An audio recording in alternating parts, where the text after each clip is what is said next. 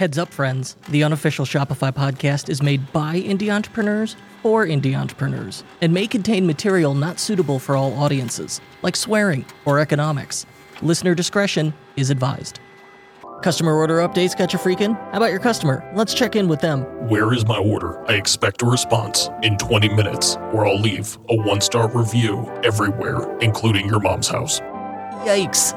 What if customers could find their own orders with Venntov Order Lookup, the Shopify app that makes order tracking a breeze? With Venntov Order Lookup, customers quickly and easily search for their own orders in your store with their email address or their order number. No more wasting time and losing your sanity trying to track down orders for customers. Try Venntov Order Lookup today and get your order tracking under control. Just search Order Lookup in the App Store to start your free trial. Oh, I'm so sorry about that. You know what? My order was at the front door the whole time. Five stars.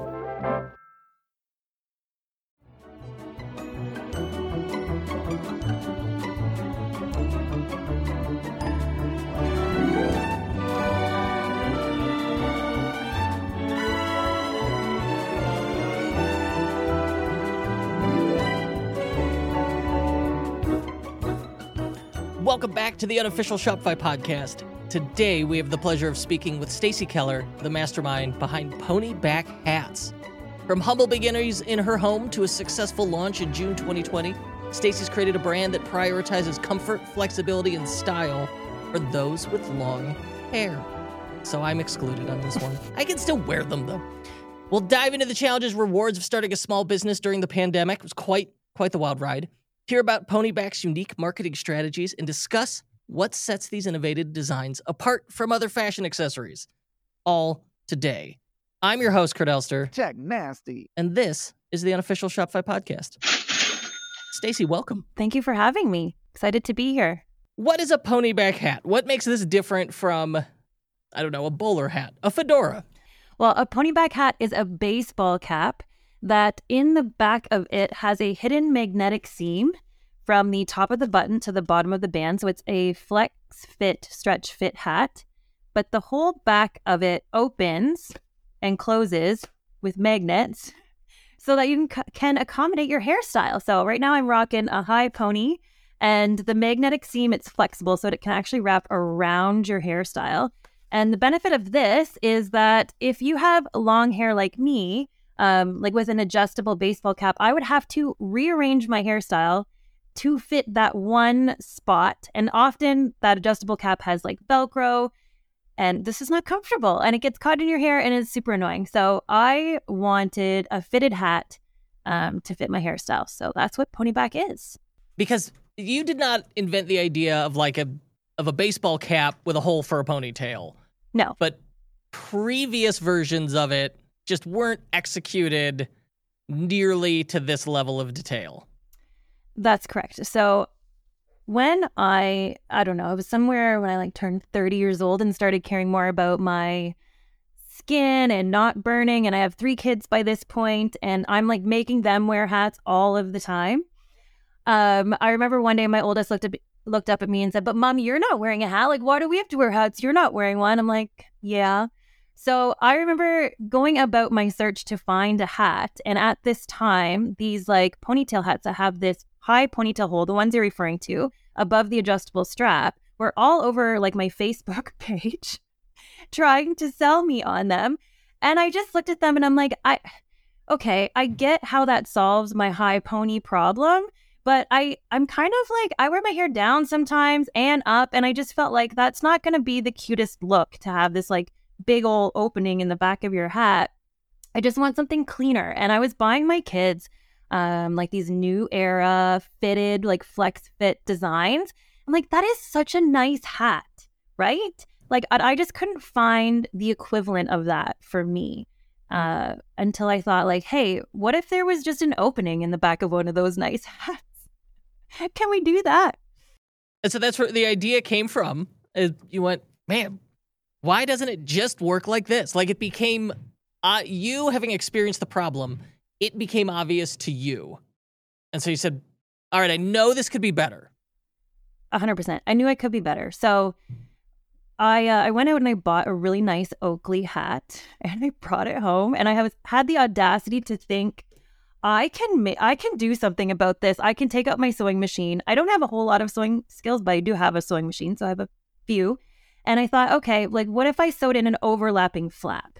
And then it opened and that could close up and that would be great. So that was my initial idea was an overlapping flap. And I got out I I just whatever fabric I had. I was thinking that yoga pants could work, which was a really terrible idea and did not work at all. So I had tried sewing in some yoga pant fabric and thought thinking that it could overlap at the back, but that just was a hot mess. So I ended up pulling it all out and after I pulled it all out, almost like giving up, like I was kind of like packing up for the day. All right, we're just like gonna to- leave, like toss this in. This isn't gonna work. I noticed that the back seam of the hat was just sitting there open, like it almost wanted to close on its own. And I was like, it just needs a little help. It just needs a little help. It doesn't need an overlapping flap. It just needs a little help. So I'm like, what is in my house that I could actually use to help hold this thing together? And as we already mentioned, Velcro is a terrible idea. So I go through all the like Velcro snaps, buttons. I'm like, no, like that's your hair. You don't want that. And I looked over at my fridge and I was like, magnets hold stuff onto stuff. Like, I wonder if magnets could work. But obviously, fridge magnets were too big and too bulky, and I didn't know how I was going to make that happen. I was like, where else? What other magnets do I have in my house? Just thinking through the options. And I found my kids' Magformer toys. So if you're not familiar with a Magformer, they are these little shapes, and you put them together and you can build structures. And they have little cylinder magnets inside of them.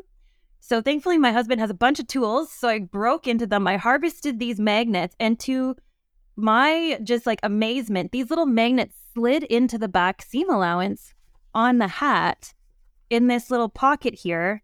And once I slid them in equally on either side, and when I just let go, it just like closed up.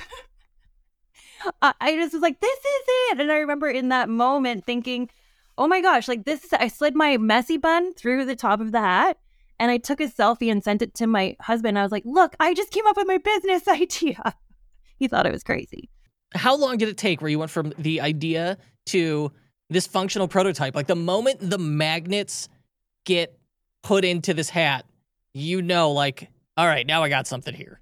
It, w- it was that same day. That was one whole afternoon while my kids were napping. That all happened in like a three hour time period that I literally had to work a, a working prototype but it needed some work because I mean I just had slid the magnets in. They were free floating, like you couldn't like they weren't going to stay where they were. There was a whole bunch of problems with that that I had to later sort out. Um, but uh, it was so I had a working prototype essentially. I went to the lawyer with that. I had conversations like, can this be patented with the lawyer as it was? Um, but we did talk about how you know just having the magnets wasn't going to be enough. There needed to be something else in the back of the hat to make it patentable. And so over the next eight months after that, I continued to iterate on the prototype and I incorporated like a flexible tubing um, so that it could actually wrap around the hair. And this tubing would help give it structure. And the tubing would mean that the magnets wouldn't like slide around. And then that actually became what could be patented. And that was the unique benefit of of the whole thing was that this whole like component now that was also in the back of the hat. So yeah, that took that then took about eight months to get that final working prototype.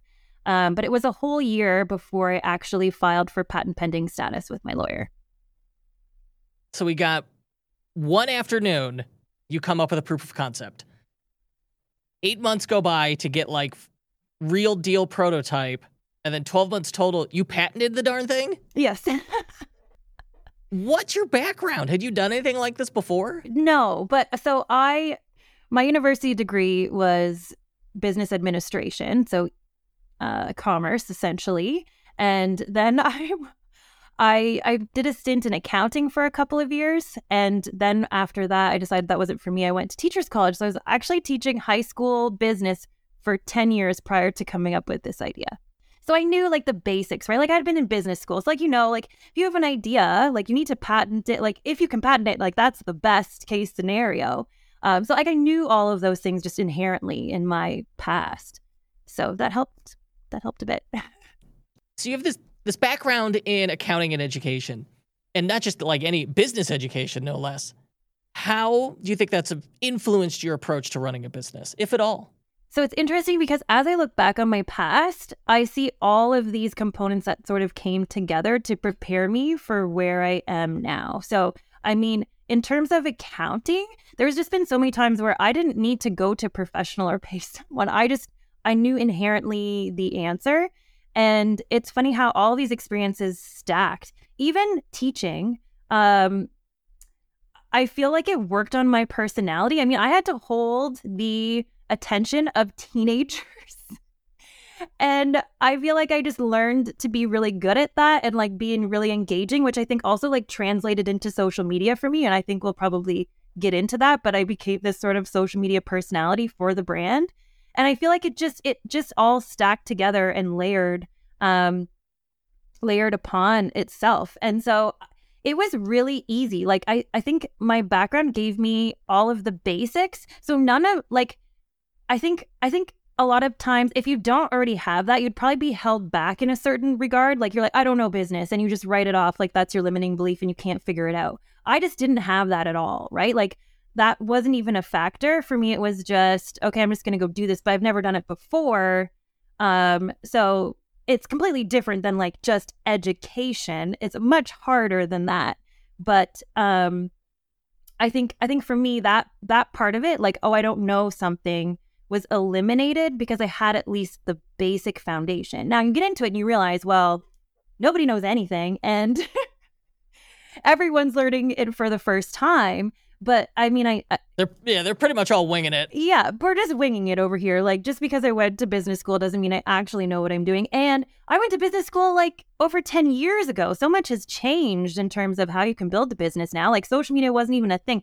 I remember in university somebody saying, "Oh, like have you seen this thing Facebook?" Like I literally learned about it in my university class. Like that's how that that was my generation. So I might wasn't educated in okay, how do you cr- sell like how do you create a business in the land of social media, which is a completely new ballgame. Let alone like I know we'll probably get into TikTok, but TikTok created this whole new ecosystem of how you could build a business as well. So nobody really knows. I mean, but I think that hurdle, if if if you're starting a business for the first time and you're worried about it, I could imagine that oh, I don't know the basics or I don't know what a P&L is, and that's going to potentially hold you back. So for me, I think it gave me that extra confidence boost that I probably really needed. And if I didn't have it, just in terms of my own personality, I'm not sure I would have went through with it. Oh, yeah, that's a that's the one like looking back that always drives me crazy is like if I knew what I know now or like things were slightly different or timing changed, would I still achieve the same thing? And I don't know. I don't know. And I think know, it's important to acknowledge that's just a, like there's a lot of stuff that's circumstantial um, and and random, and maybe yes. the universe making decisions for us. Yes. But right, I want to get before we get to launching the brand, building an audience, social media success, and certainly I like that idea that as a high school teacher, that really kind of primed and prepared you for being uh, an influencer. But first, you got to make the product. We need something to sell talk to me about the Byzantine nightmare that is getting a product mass produced. Even when I was iterating on that prototype, I was like, hey, well, I need to figure out who's going to make this for me. So I was just Googling my brains out about finding anybody who would chat with me about the product. But the problem was, before I had it patent pending, I was very hesitant to even tell anybody my idea. Like, I didn't, I think maybe only my parents knew. before it was patent pending that I was even considering this. And so I was very hesitant to trust anyone. And I think I just, there were a few different manufacturers I found online, and they're like, okay, well, like send me your prototype. But I didn't, they weren't referred by anyone. I didn't know if I could trust them. And it was just like a random, random internet company. And when you have intellectual property, I feel like you should be careful. And I did let my gut kind of be my guide in that regard. I was like, I'm not going to do anything if it doesn't feel right. And so there were times where I would be so close with the manufacturer, having contacted them, and I'm like, but how is this going to work? Like, I don't want to just tell you what my whole innovation is because what's stopping them from being like, that's a good idea. Now I'm just going to go patent it myself. So um, I eventually. And, yeah, that's the danger with manufacturers, right? Yeah. I remember like when Kickstarter was huge you would see a Kickstarter like go viral, be you know, well exceed its goal, and before they had ever delivered on the product, you could go on Alibaba and find that product as knockoffs before they'd even shipped. And so it's not paranoia. We've seen it happen countless times, right? Yes. Um, so now I, I think you were right to approach it the way you did. so one connection um, through my internet googling i just i kept like following the snowball right? Like i'd email one place to be like no i don't think this but hey like go check out this facebook forum. Then i'd go to the facebook forum and i'd type in hey this is what i'm looking for. And eventually i got um, a guy who had worked at a manufacturer who who in the past and was like hey like i used to work here. Like reach out to them i'm sure they could help you so now this felt a little bit better right like here i'm having someone at least who had worked at a place who's vouching for them and it was local to tr- like to meet in toronto canada um, and so i set up a meeting with them and I went and I made them sign a non disclosure agreement before I showed them my hat. And like, this is a big distributor, and I didn't know how they were going to take this. I was like, are they just going to show me the door? Because, like, what? This, the audacity that she's asking us for an NDA. Um, but I, I did it anyways. And we, that was my first person that I had connected with who really believed in the idea. So I these people were like, yeah, this is a really good idea. They, and there were women actually that I pitched to. So they completely understood. And they started to bring me on, but corporate priorities there kind of like shut it down. Like their owner at the time wasn't into a lot of innovation and they had different, like they were launching their own brands. And so I kind of got just like shoved down and down until I was like, hey, this isn't happening with them. So originally I was hopeful and I was encouraged because they're like, hey, like this is a good idea. So I just kept searching, and then a random networking connection was the thing that did it for me, which is madness because of how many hours I spent on Google. It wasn't even that that helped me get my my my manufacturer at the end of the day. It was literally a friend told me, "Hey, I know this guy who's got a patented product. I think you should talk to him." And I randomly on this call, and he's like, "Hey, um, you know who you should talk to? My mentor." we're in this uh, incubator program in Buffalo, which Buffalo is the headquarters of the New Era Cap Company. And he's like, You should talk to my mentor because my mentor, I'm pretty sure he was high up at New Era. Like, he might be able to help you out. I'm like, What? so I get on this call with his mentor, who, yeah, was very influential in the New Era organization. And his buddy, who he golfed with on a regular basis, was a sales guy for one of the leading um, hat manufacturers globally. And he's like, You should meet my buddy. Like, come down to, to Buffalo for lunch and we'll all get together. And so I was like, Okay, this is crazy. Um, but yeah, it was it was this random networking connection that got me in with the leading global manufacturer of hats. And luckily, their mantra is that they are so pro innovation. Like they have a small number of accounts they want to work with on a year after year basis just to build their innovative approach. Like they're just, that is who they are. And uh, the other thing that I just really loved was I mean, this company is in China, and this mentor was like, they have such great integrity. And so when I was getting, again, this firsthand account from someone saying that this manufacturer is amazing and has integrity and they're overseas, I mean, like, how could I not feel good about that situation. Um, and by this time, I also did have patent pending. So I felt a little bit more like, okay, like at least I have the legal process in motion, but I also do feel good about the relationship. You know, I get what you're saying. Like, you know, it's, you know, maybe it's, it, there's some randomness to it. And there's just some things you cannot predict or prepare for. And, you know, it goes both good and bad. And in this case, uh, good in that it led you to what sounds like the conceivably best possible manufacturing partner for this product. Yes, the best possible. I I um, I wanted to create a high quality hat and I knew the difference maker was going to be what manufacturer does that for you. What I didn't know was that there's only like two or three manufacturers globally who can do a stretch fit cap well. And so I had learned that mm. since um, but I would have had no idea. Uh, and so yeah, that that literally did just kind of fall into my into my lap, and I was pretty lucky there. Is your Shopify store out of gas? Get up and running again with Zipify Pages. Zipify Pages is a one of a kind landing page and sales funnel builder for Shopify merchants. Their impressive library of templates comes from their own $170 million Shopify store, and it has a template for every kind of page you need to build a high converting e commerce store quickly and for a lot more profit. You can use Zipify pages to improve any page on your store. You can customize product pages, category pages, and even your homepage so you can make a lot more sales. Plus, all pages are optimized for mobile, and built in split testing helps you maximize your results. It's no wonder Zipify Pages is used by over 5,000 Shopify merchants. Go to zipify.com slash Kurt, that's Z-I-P-I-F-Y dot com slash K-U-R-T to start your 14-day free trial today. And to get an unadvertised gift, email help at zipify.com and ask for the Tech Nasty bonus. Tech Nasty.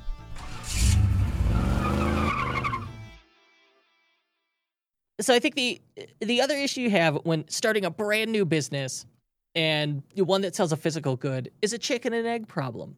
You have to have a product to sell, but you have to have an audience to sell the product to. So, like, help me with the timeline here. When do we start building an audience versus when is the product first available for sale? So, I registered for patent pending June 2019 and immediately after I had that, I was like, I am so excited about this thing. I'm going to tell everyone I know. And so I'd like carry it around in my purse. And then any, and a moment came up where I could like bring it into the conversation, I would. And I remember being at this women's conference, like just days after was officially patent pending. And I was on the street, just like randomly taking pictures of the hat on the sidewalk. And some women approach me and they're like, "What does the P mean?" So I go into my whole spiel, and they they ended up loving the product and one of them was a photographer. She offered to take pictures like it was this whole thing and then they were like so Stacey, how how can we find out about you? And I was like um uh I'll I'll just set up like an Instagram account right now so you can follow along. And I already had my website. I was directing people to sign up for my email list but it was like a lot of word of mouth in those early days. And that moment, I set up an Instagram account and just decided, okay, I'm just going to start sharing about what this is like even just getting started. I mean, now I can. I don't I don't feel like I'm held back from hiding the product. So I just started talking about it and people would share. I mean, when they met me and they would just share about it and so slowly my organic social media presence was growing. Um, until we got to, it's now 2020 and Uh-oh. um yeah. So all right.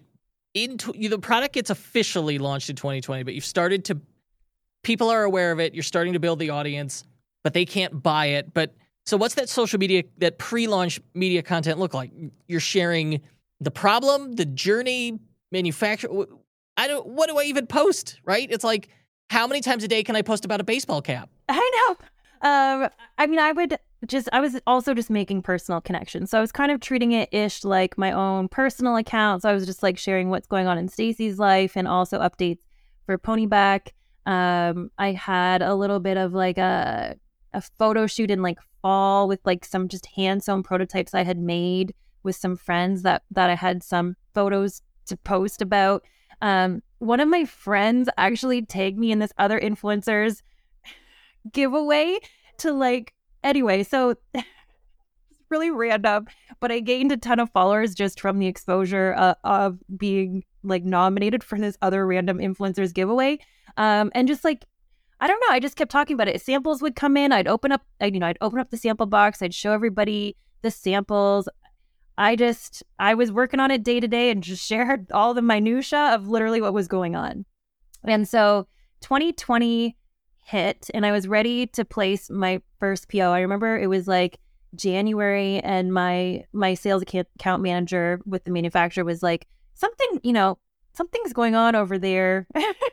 I'd place your PO like really soon. Like you're you want to get your PO in like now. And I was like, "Okay." Um, and yeah, so I ended up placing my PO a little too late because I think I placed it in February. And by this time, like COVID's like a full on thing in China and it's about to hit us. But I did get my PO in, but it just like slowed down the manufacturing process. So I was I was supposed to have been able to launch by April, and that was the goal, April 2020. Um, but with all of COVID, things got pushed off, off until I wasn't get my going to get my shipment until July, and even in that, there was some like delays with ocean freight, etc. And um, so this this created issues, but also some opportunities that I wouldn't have anticipated happening. I remember at the end of March, I was supposed to have a photo shoot already, and this was going to be my main like source of photos for my website, for the launch, for everything. And I remember I had to cancel it all because at this point in March, we are in lockdown. And then I was thinking, okay, well, what am I going to do now? And I'm like, well, I mean, I just have me. Mm-hmm. I have me. So I guess now I am going to be not only just the face on social media, but also the main model on my website. So I set up my own little studio in my living room. I figured out how to use Photoshop. I'd never used it before. I had a nice camera, thank goodness, so I could take my own pictures with the timer. And that that's how I set up my my website and I did it all myself through Shopify and um, had everything ready to go for a pre-order launch in June. And the weeks leading up to that, there was also another opportunity that was created. So a local social media company reached out and they're like, Stacey, you know, we're we're we don't have any business right now. Like some of our some of our clients just, you know, like they've had to not be using our services and we just have like, this extra time. Like we'd love to help you generate local buzz. And so I'm like, okay, sure. So we started this like local follow campaign where they would just help me like follow a ton of different people in the local community and they were very very well connected in the local community. So they helped me grow my social media following. I think we are around like 1500 people to like that 2000 person mark and then we decided to run a giveaway. So i had these samples that was like okay well i'll give away these samples early so the winner of the giveaway gets their hat like months before everybody else because we're pre-ordering. And um, that giveaway just exploded. Like, I mean, I had a, a, thousand followers prior to this. We definitely hit like 2,000, 2,500 followers just from this one giveaway. We had 8,000 entries on this giveaway. Like, it just, it like kind of went viral in and of itself. And then we just tried to get everybody on the email list by offering them a discount on email.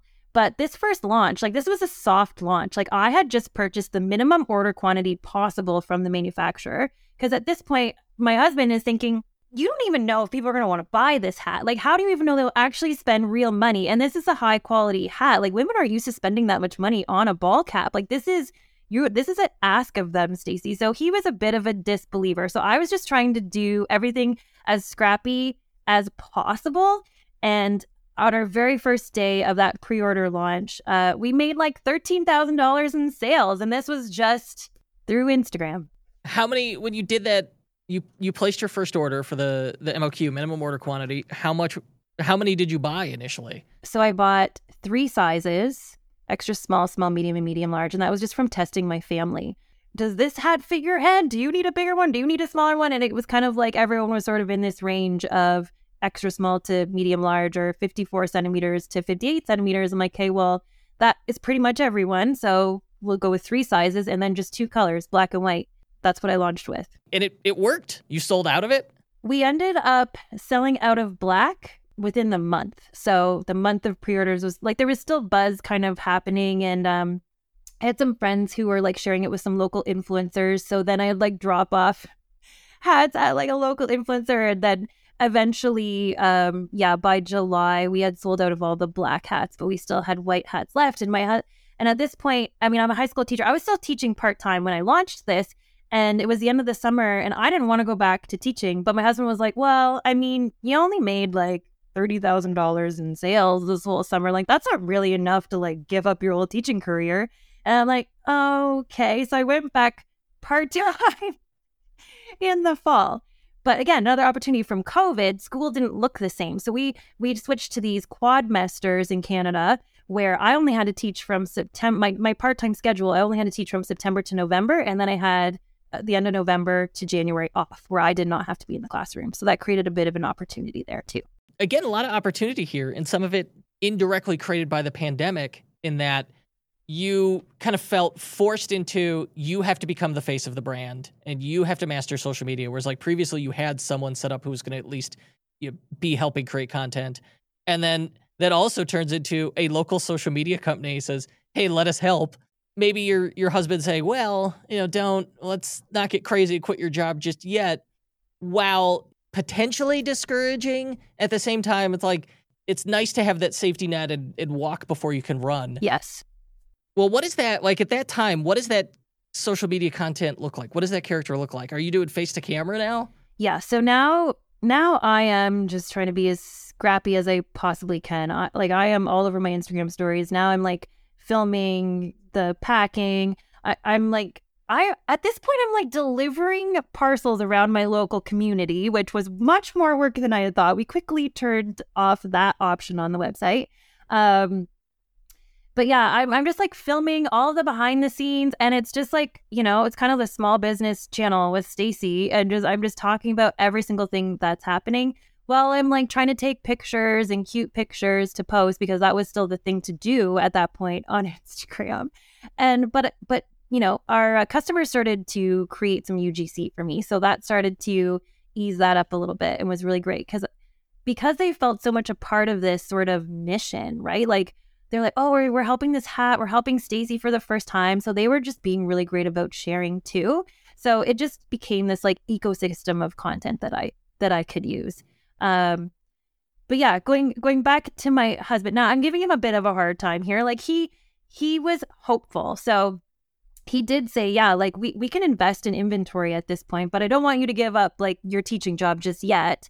So we did fill our basement. So after that initial summer was like, okay, like we can invest. We had been we had sold out of blacks. So we're like, we need we know we need more inventory anyway. So we invested in two additional colors. So now we're going to be up to four colors. We kept the same sizes, and um, we filled we filled our basement. It was like the fall that fall. So by November, I had taken all of my children's like mini stick playing area away from them. They were so mad at me, and it was just boxes upon boxes. And at this point, I am now faced with like how am I going to sell all these hats from my basement? And I, and I have a deadline of March 2021 because I don't want to go back to teaching next year. I want to focus on this and I need to convince my husband that this is going to be like a legitimate business. And I hadn't still done that. He's like, "Great, this is a great side hustle. You can still teach part-time and like sell hats from your basement. That's cool." But I wanted I wanted to focus on it full time. And what was the what was the watermark where you could both agree on it is safe. I could quit my job. We didn't really have that agreed upon. In my head, I I was just going to do whatever it took to convince him. So I knew I needed to make something happen. Uh, and at the time, I was heavily like learning paid ads myself. So I was taking ads courses. And again, I didn't have a marketing budget and I didn't want to spend a lot of our own money. So I'm like, hey, I can do a course, I can learn it myself. So all this is happening at the same time that I'm hearing like TikTok. Like everyone's telling me about TikTok. Like my best friend was telling me about TikTok. And after my part-time teaching stint was over in November, I'm like, okay, like here we go. I'm going to focus on gen- making TikTok content. And I started to see it happening for other businesses as well. Like I was catching like wow, like that business just went viral and like I mean that would be crazy if we could just make this happen on TikTok. So I started posting on TikTok one to two times a day in January 2021. And my, again, my husband thought I was wasting my time with this. I'm making him sound so bad on this podcast right now. And he he's been since so, so supportive. But anyways, I um I am posting several times on TikTok, just like doing whatever, right? Like I don't I don't really know TikTok. I've consumed enough by this point to like have a feel for what I can do. And finally by the end of January, one of my videos gets like a hundred thousand views on it. And I'm like, oh my goodness. And this actually directly correlates into site traffic and increased sales. When this video happened, it was it was literally over like a five day period and I saw the orders coming in. And I'm, I'm not going to be able to pack all of these myself next week. So at that moment, uh, there was just our babysitter who who usually come for the babysit. I'm like, hey, like you want another part time job for Ponyback and help me pack orders? So she started that next week, And we just, after that, we just kept getting like viral video after viral video after viral video until we had one like hit a million. And then we sold out of all the inventory that was in my basement within only a few months. How did it feel? It felt, I mean, at the time, I was having a hard time celebrating that this was such a big win because people were so upset with us because we didn't have inventory. And at the time, it was height of COVID and supply chain was a hot mess. And I knew I'm not going to be able to get in this product. What am I going to do? Because I have a six month lead time if I want to ocean freight this.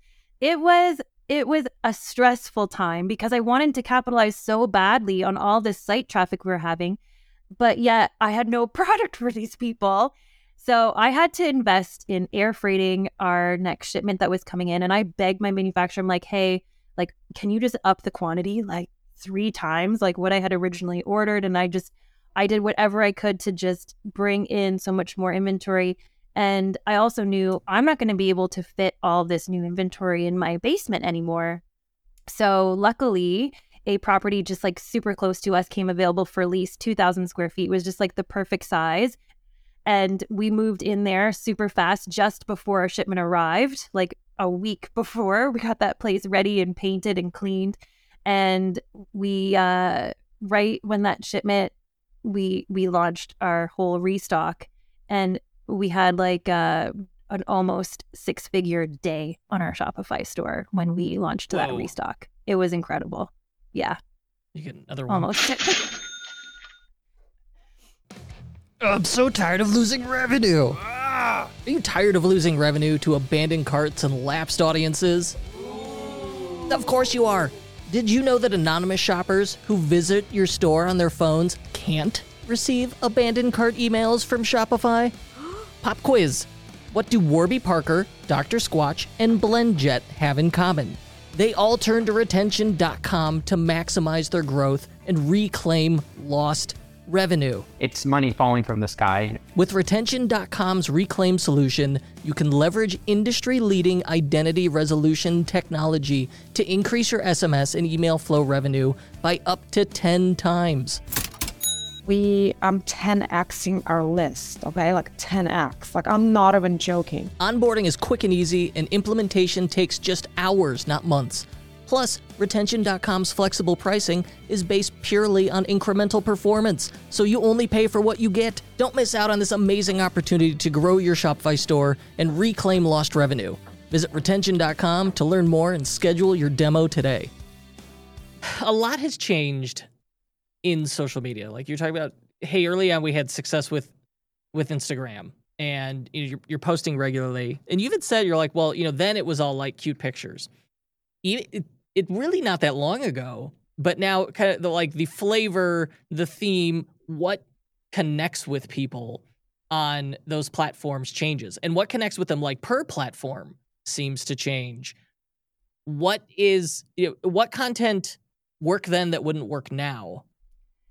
So, and what content works now? Yeah. So, I feel like all of the video content was working then, even on Instagram. So, when we were seeing such great success on TikTok, we were also repurposing our TikToks on Instagram, and several of those also went viral. So, we gained, um, like, in that same spring, when I think by this time I was nearing like 9,000 followers. And all of a sudden, over the month, like two month span, we had several reels go go viral as well on Instagram and we made it to like 30,000 followers in like 2 months. It was crazy.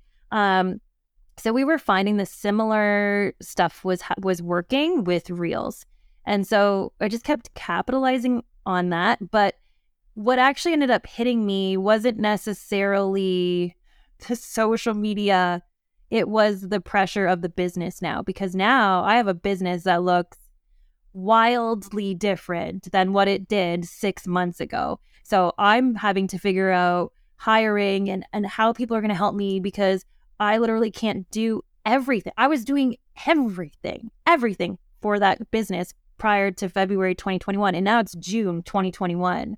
And we have this space and I need more employees. And what what ended up getting me, I think, was I just didn't have the capacity to show up in the same way on social media. I, I was being like torn. Like you have to be an operator and you have to grow a team. And all of that takes time away from being a social media influencer. And uh, for me, I just, I couldn't keep it up. Like I was just starting to get drained by, by the wheel just eating me up so fast. But since then, um, I mean, TikTok still ha- has done really well for us.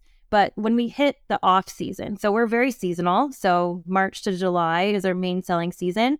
But by the by August rolling around, like you know, people in Canada, the United States, like they're thinking more about winter, pumpkin spice lattes, not baseball hats and the beach. And so um, we see that drop off in sales. And I, it was my first off season heading into that, and I didn't really know what to expect. And the seasonality on the platforms also worked in conjunction with our content. So we were really hot in the spring because as an interest based platform on like Reels and TikTok, like we we were it, right? Like people are talking about cute outfits and hairstyles for the summer, etc. And we had that interest.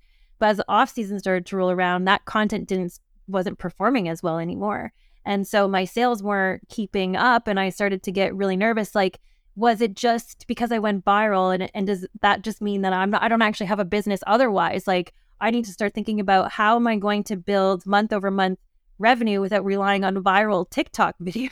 Because this is not a strategy that can sustain. And then that was when it was like, okay, I need more support. I need more agency support. I started hiring on a few other agencies. We dabbled in paid. Um, but I think it it does change when you're on the platform operating as kind of like an influencer, a person, and then you become a corporation who's paying for ads. Your organic reach is interestingly feels a little bit more inhibited all of a sudden. Um, so I I did learn that too as we move forward from there we always say the content hole must be filled, right? As fast as you produce content and fill that void, people eat it up and their attention wanes and suddenly that it's empty again and you got to fill it up again.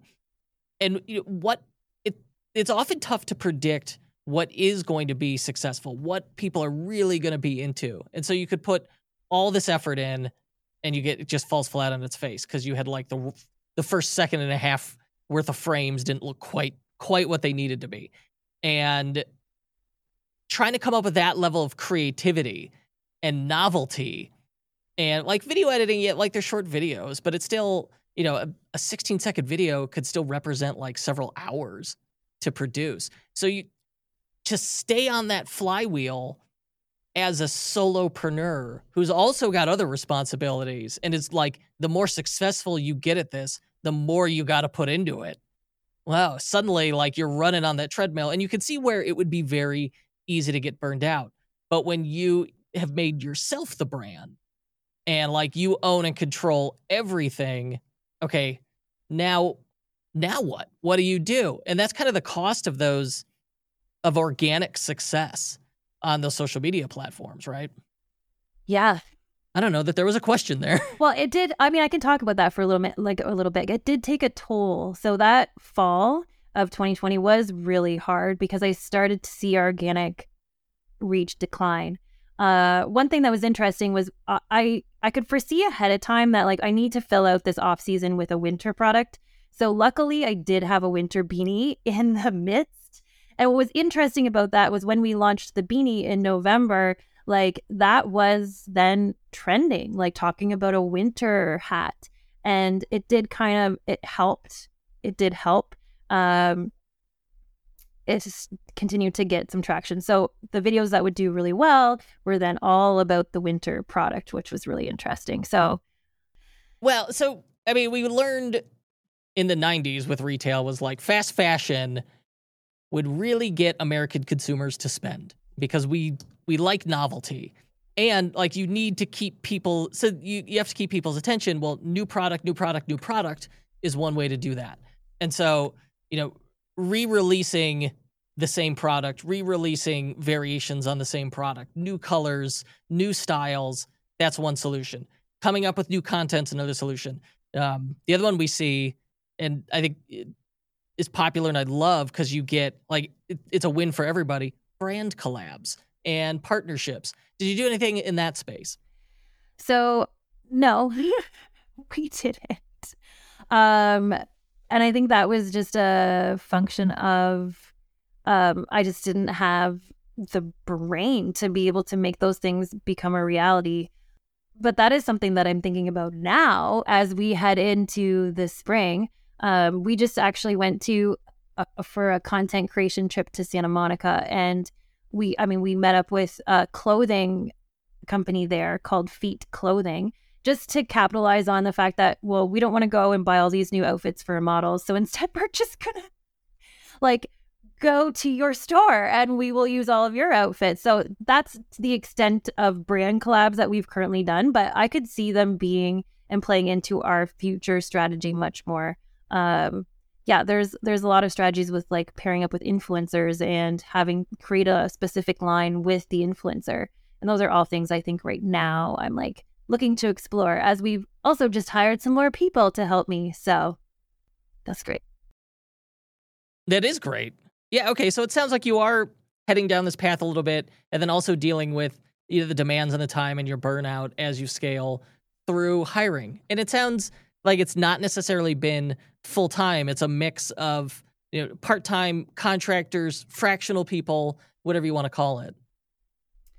Yes, but I did make investments in full time staff this year. So August 2022, I hired my first full time employee we were closing down our warehouse and moving to fulfillment center and i thought that this would be a great opportunity to sort of bring on that like operations specialist and like mini me like the person who i could just give all the tedious tasks to to help just maximize my brain capacity so i had this girl who was helping me with some youtube video editing on the side and i just really thought that she just was like the perfect mix of having so many different skills that she could really work in this entrepreneurial environment in which we all do everything really well. So she came on and just like helped transition from our warehouse. She learned all of the back end when we were doing it. And then when we moved it to the fulfillment center, she was able like to have this complete understanding of our business operation from when we were literally sending parcels to the customer. And I feel like that was just so valuable because now she's managing that relationship with our fulfillment center and our customer support team. And she is really like being that part of the brain for me. And then just this February, I hired a director of brand and creative because uh with taking on all of the like really true CEO responsibilities now, I just was continuing and as you talked about creator burnout, like I was just continuing to feel depleted and depleted and I'm like I just need somebody else's brain. Even if she's like, Stacey, here's a TikTok idea, now go film it. At least I didn't have to have the creativity to come up with the idea in the first place. And so um, she's been working with me now for a month and i'm already starting to feel just like reinvigorated like i i don't have to have that creative drain going on anymore um, there's somebody helping create and prompt all of that. So those are my first two full-time hires which i just felt like made so much sense for me and where i was feeling stretched and the pain and they just like came in and like plugged that hole. Those those sound really really positive and productive. I mean especially if you're like well i know i need to hire. I know i can i can. And at this point, I wonder, can I afford not to? Then you look at like the overlap of available talent and what is the things that are like you need to delegate, you need to get off your plate that are either really hugely time consuming for you or not adding value in a way you want. Like it it's hard to get excited about the day to day when before you could do the exciting things that re-energize you uh, that that fill that tank back up you got to do like the eight painful things first but first there's always someone out there who like whatever you don't like to do that is the thing that like absolutely tickles their brain i mean just the weird esoteric things that i delight in that other people are like this guy is a spreadsheet weirdo right like that yes. kind of thing well, I've already seen it too with my uh, director of brand and creative. She is just so into colors and outfits and styling. And I would just, my brain would melt anytime we had to have this conversation about what was the model going to wear. I'm like, no, like, I don't care. Just anything, like black and white.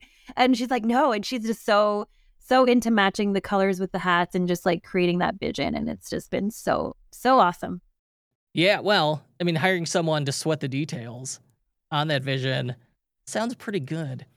So, any um, well, what, one thing I want to know: how do you stay up on industry trends or insights, like whether it's fashion, apparel, or e-commerce, or marketing, or you're living it, so you know you've got the experience, and that that keeps you on your toes. Well, I haven't. I mean, I haven't explained to you all of the components of my team. So another lucky person I was I was able to land in the early days was a hat designer, which they don't grow on trees, believe it or not. So when I first found my manufacturer, they're like, Stacey, you need a tech pack. And I'm like, I don't know what that is. And I had neither do I randomly made this connection on LinkedIn.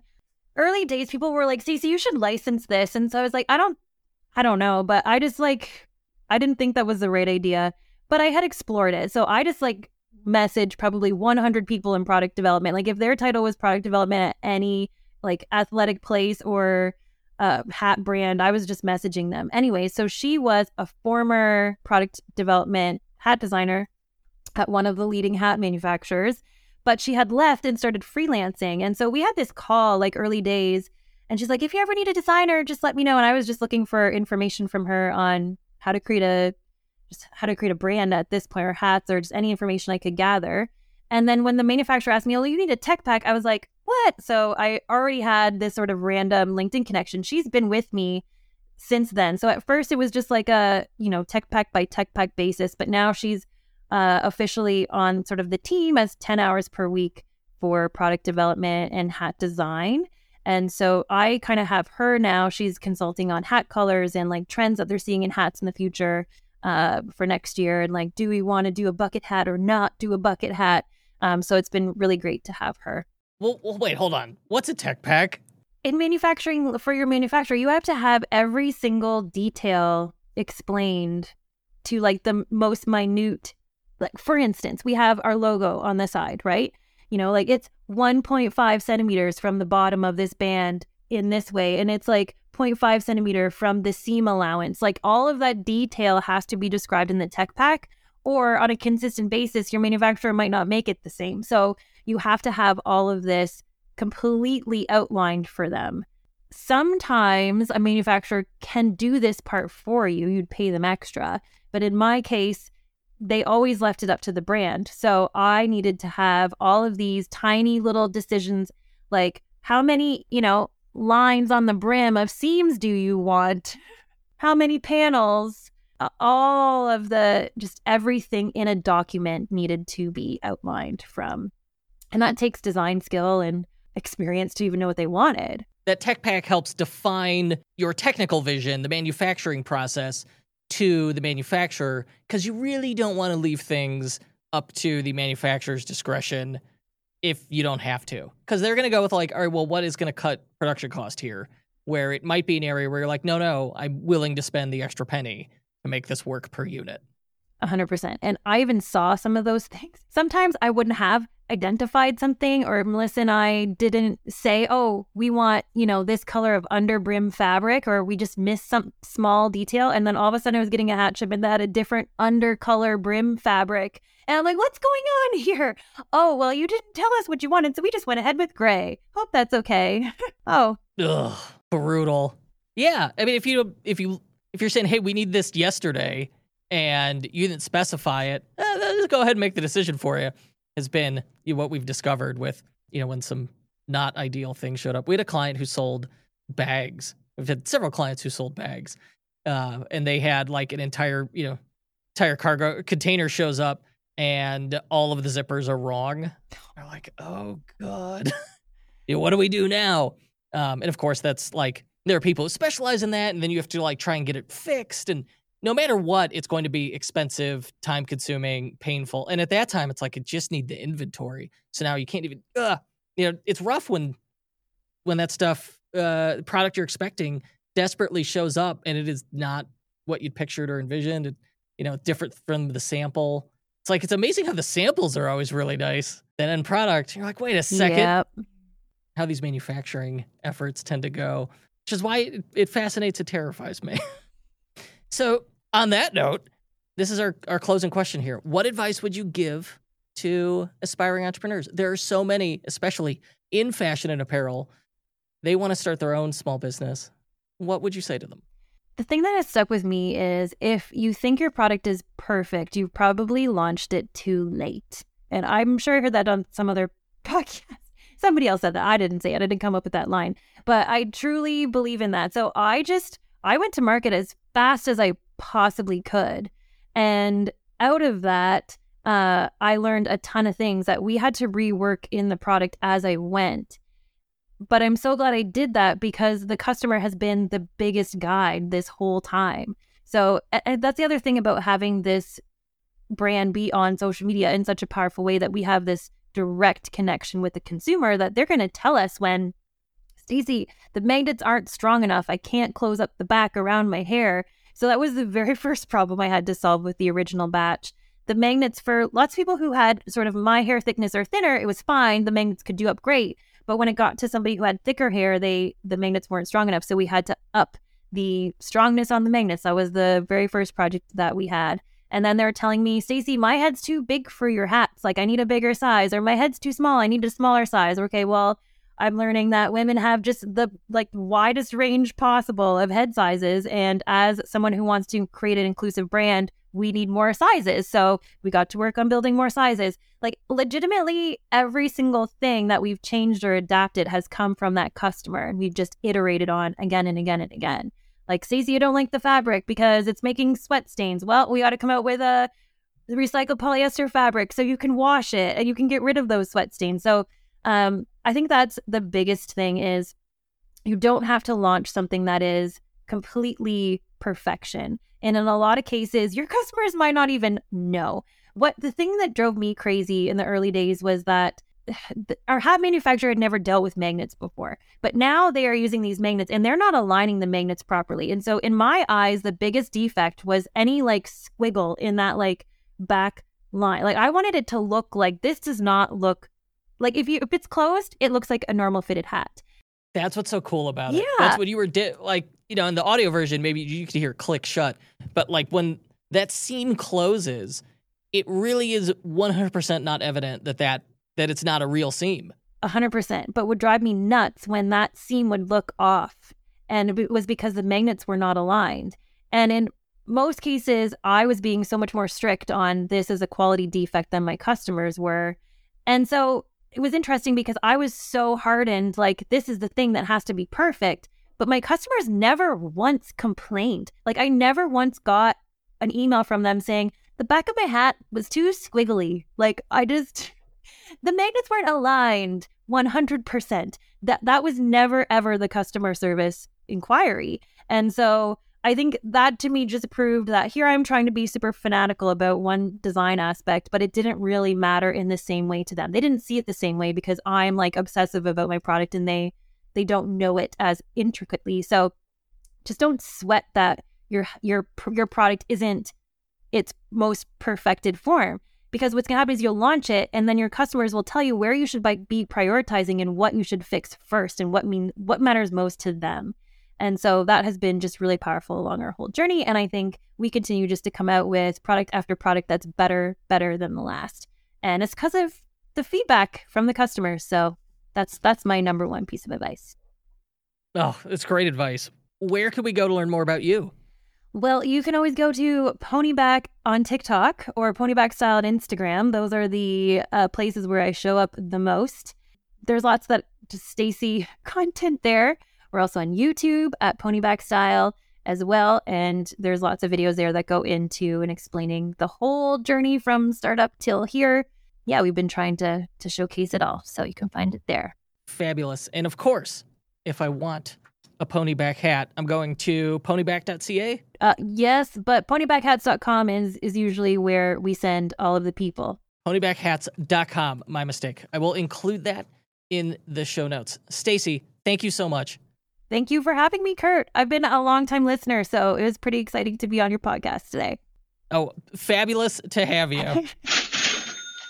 the unofficial Shopify podcast is brought to you by Loop.